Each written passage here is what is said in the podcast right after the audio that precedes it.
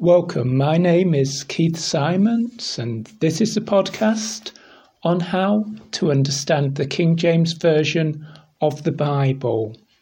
Each week we take a psalm. Today's psalm is Psalm 34, and we look at it word by word, verse by verse, looking at the meanings of every part of it, so as to understand this psalm properly, and so as to learn just a little more about how the King James Version is put together.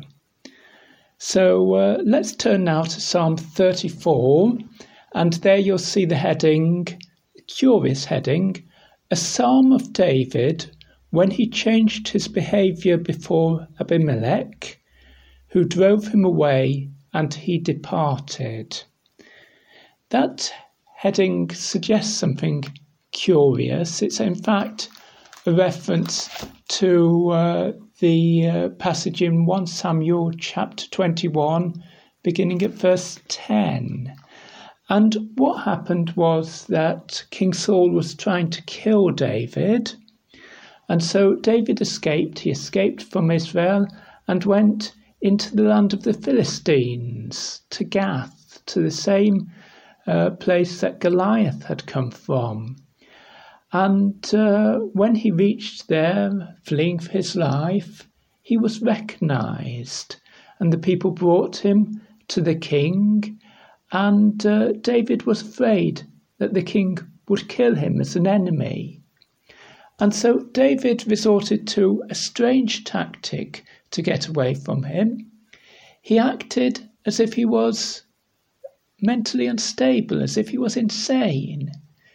He did all sorts of strange things, and the king called him a madman and insisted that he must be sent away from him. And David, after that, it seems from this heading, wrote this psalm.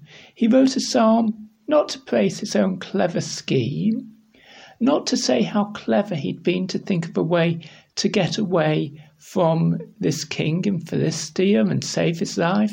No, he wrote this psalm to give honour to God, and in it there's not a hint of anything other than giving honour to God who had rescued him again from his troubles. So although David's method was strange and it feels like it's based on deceit, yet David afterwards was focused on God and how good God had been to him. So, turning to the psalm itself, this is one of the alphabetical psalms, which means that in the Hebrew language, the first verse begins with the first letter of the Hebrew alphabet, the second verse begins with the second letter, and so on until the end. Like, there's about 8 or 9 alphabetical psalms. Most of them are not quite perfect, by which I mean that there's the odd letter which doesn't match in with the Hebrew alphabet. That seems to have been a deliberate way in which these passages were put together. So the first verse of it, which begins with the first letter of the Hebrew alphabet, reads, "I will bless the Lord at all times. His praise shall be continually in my mouth." David says, I'm going to bless God. I'm going to praise God. I'm going to praise him at all times. In the past, maybe I used my mouth to speak foolish words, to play the fool, to give Abimelech, the king from Philistia, the impression that I was something that I wasn't. But that's not how I choose to behave. I choose to give honour to God at all times. I choose to praise him. And you notice how the two halves of the verse say the same thing in different words. I will bless the Lord at all times. And then it repeats it. His praise shall continually be in my mouth. That's something we often see in the Hebrew poetry, that repetition of the same idea in two separate lines, but drawing it out to greater intensity. He's not just blessing the Lord with his heart and with his mind. No, he's going to bless the Lord with his mouth. He's going to speak the words that give honor and praise to God. He continues verse 2 with a curious expression, "My soul shall make her boast in the Lord. The humble shall hear thereof and be glad." Her boast means the boast of the soul. We often see this he and her taken from the Hebrew and put into the King James Version where we would say, "My soul shall make its boast in the Lord." So David's soul, his inner life, is boasting. It's declaring the joy of the soul in God. And boasting is proud words. David is proud about his God who rescues him from trouble. Yet humble people are people who are not proud. What sort of boasting, therefore, would make humble people glad? Well, of course, the answer is David isn't boasting in himself, he's boasting in God. And that is what makes humble people, people who are not proud, to be glad. Verse 3 continues with one of these strange expressions which seem almost contradictory, but you have to explore it to understand it. "O magnify the Lord with me, and let us exalt his name together." Magnify, make greater, like a magnifying glass makes what you're looking at greater. "O magnify the Lord with me," make God greater. How can God be greater? He is greater than everyone and everything. How can he be greater? Where is he not great? Well, he's not great in our hearts when we don't trust him. When we trust ourselves, when we trust our own clever schemes, we're acting as if God is nothing. So we make God greater in our hearts when we praise him and honour him and give him the respect that is due to him. "Let us exalt his name together." To exalt means to make higher. How can God be higher? God is higher than the highest heavens. Oh, but his name, his reputation, we can raise up high.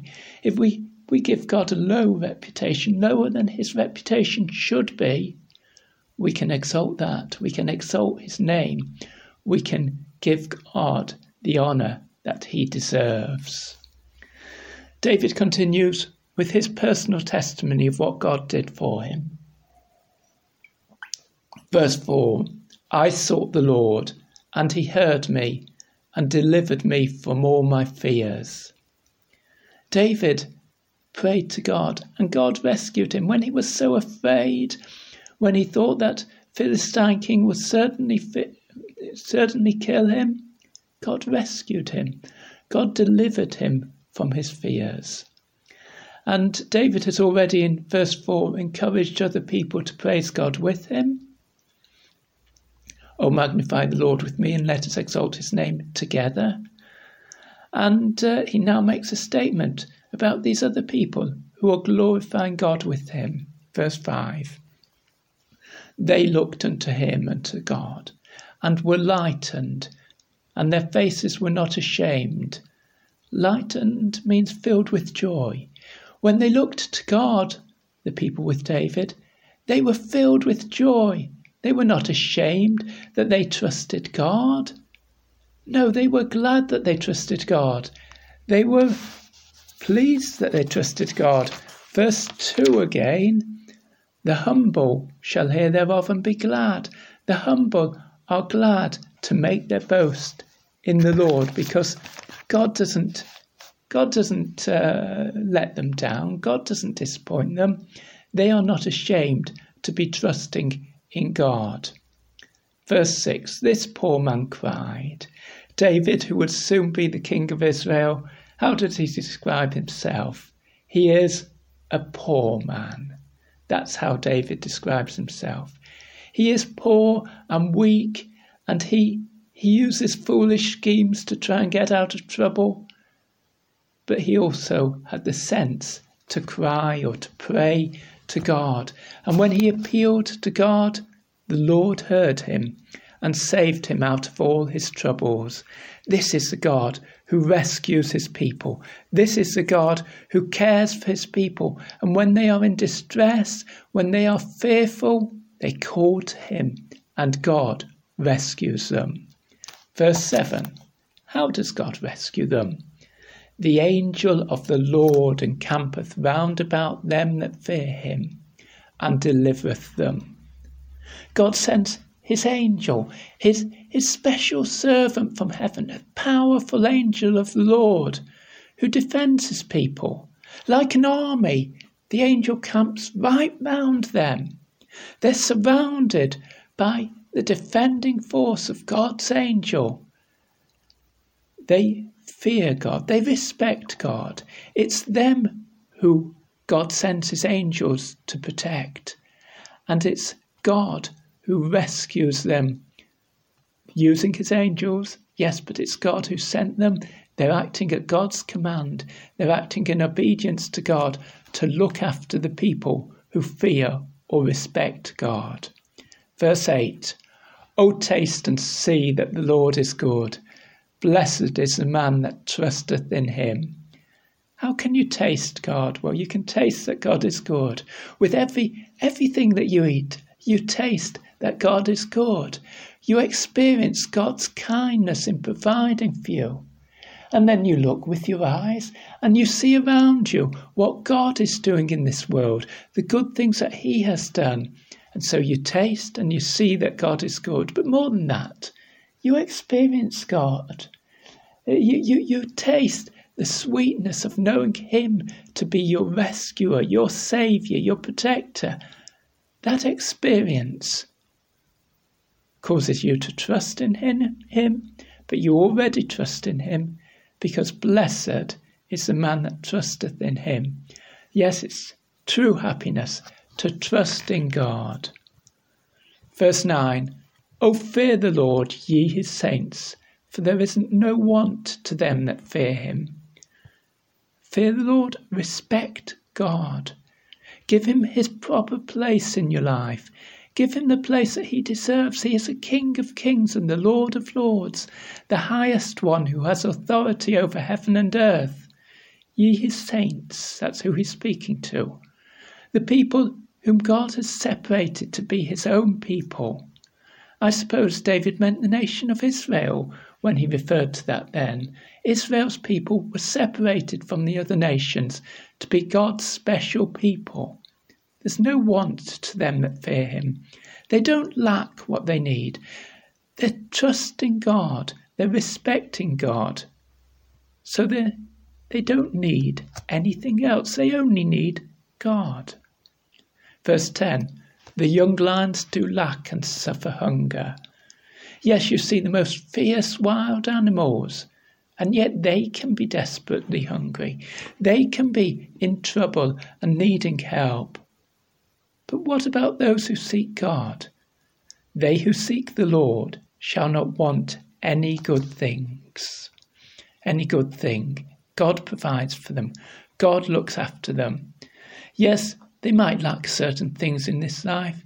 They might even be hungry, but they can trust God to provide them what they really need, because any good thing God will provide for them.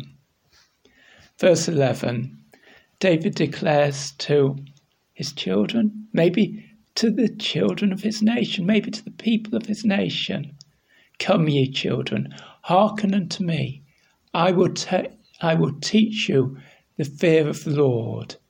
If you're like a child and you're ready to learn, and you might go a good way or a bad way, but you want to learn, then learn the fear of the Lord.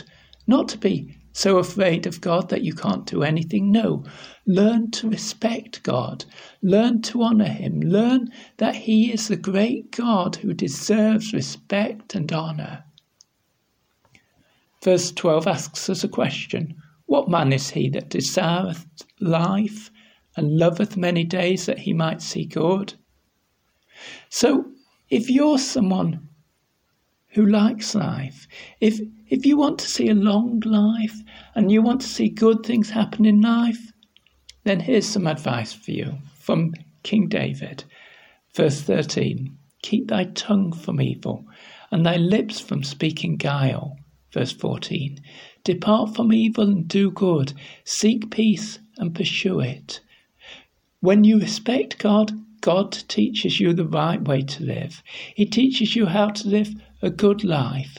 Desire what's good. Seek peace. Desire to do the things that are right, that please God, and work hard at that. Don't turn to speaking evil and guile. Don't deceive people. Instead, seek to do what is good. And then you'll be one of God's people. Verse 15, the eyes of the Lord are upon the righteous, and his ears are open unto their cry. God's people are the righteous people. They're the ones who choose to do what is right. But it's not just about human effort. In fact, it's not about human effort at all. It's about respecting God and so being in the proper place, respecting what God has done, allowing God to change you, make you right with him. And when you do that, God's eyes are upon you and his ears are open to your cry. In other words, God's watching you. He's watching you if you're one of his people. He's watching you all the time to show his kindness to you. He's listening to you because he wants to hear your prayer. He wants to answer your prayer. He wants to meet your need. He doesn't want you to be in want. Verse 9. He doesn't want you to want any good thing. Verse 10. So he's watching you. He's listening to you. He might act even before you pray, because he's watching you, but he wants you to pray because he's listening to you. So if God's eyes are upon the righteous, upon God's people, and his ears are open to their cry, then God's turned his face towards them. So has he turned his face away from anyone? Verse 16 answers that. The face of the Lord is against them that do evil, to cut off the remembrance of them from the earth. God has turned away from the evildoers. God isn't giving attention to them.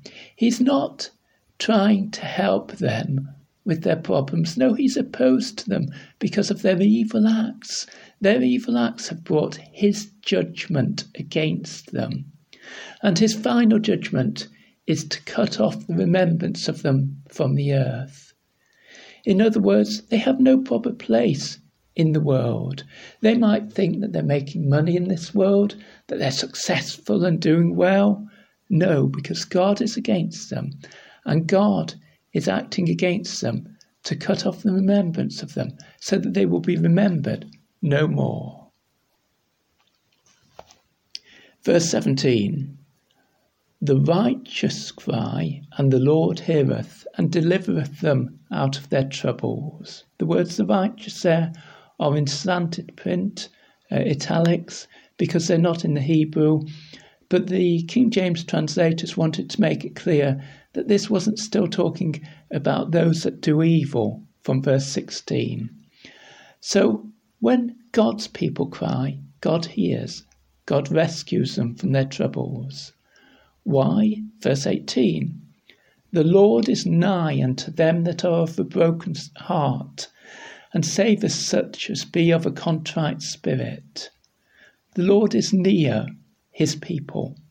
Why? They're of a broken heart, of a contrite spirit. What does that mean? It means they're not trusting in themselves. They're not trying, like the evil people, to make themselves great. No, they're broken. They're lowly.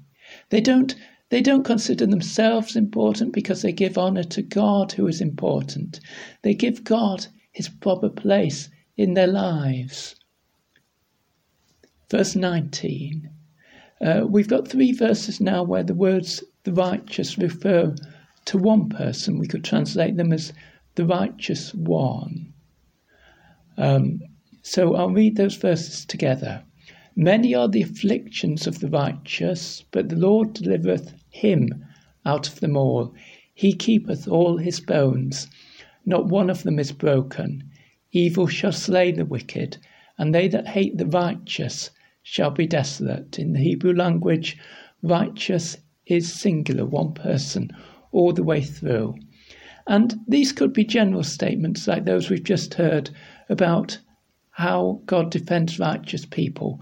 But it seems to be referring to the righteous one, God's King, the Messiah. He has many troubles, but God delivers him. Not one of his bones is broken, even in all his great troubles. If you're a Christian, you'll recall how that was said about Jesus on the cross. He suffered so much, yet not a bone of his body was broken. Evil shall slay the wicked. It'll be their own evil acts will become like an enemy, chasing after them to kill them. Those that hate the righteous or the righteous one will have nothing. The Lord, verse 22, the Lord redeemeth the soul of his servants. God rescues the soul or the inner life of his holy people. None of them that trust in him shall be desolate. We said, verse 21, they that hate the righteous shall be desolate. That'll be the fate of no one who trusts in him. No one who trusts in him will be left alone. No one who trusts in him will suffer or go to hell, because they trust in God, and God redeems them. He rescues them. And though they might have done many, many wrong things, though they might have often trusted in themselves and in the wrong things, yet God rescues them. He saves them, he forgives them, he gives them a right relationship with himself. He frees them from their evil behaviour that they were formerly in. He makes them to please him. I would love you to write to me. My email address is 333kjv@gmail.com. You won't join a mailing list. You won't get any appeals for money. It's just for me to know where this podcast is reaching. Now let me read to you the whole psalm, Psalm 34. A psalm of David, when he changed his behaviour before Abimelech, who drove him away, and he departed. I will bless the Lord at all times. His praise shall continually be in my mouth. My soul shall make her boast in the Lord. The humble shall hear thereof and be glad. O magnify the Lord with me, and let us exalt his name together. I sought the Lord, and he heard me, and delivered me from all my fears. They looked unto him, and were lightened, and their faces were not ashamed. This poor man cried, and the Lord heard him, and saved him out of all his troubles. The angel of the Lord encampeth round about them that fear him, and delivereth them. O taste and see that the Lord is good. Blessed is the man that trusteth in him. O fear the Lord, ye his saints, for there is no want to them that fear him. The young lions do lack and suffer hunger, but they that seek the Lord shall not want any good thing.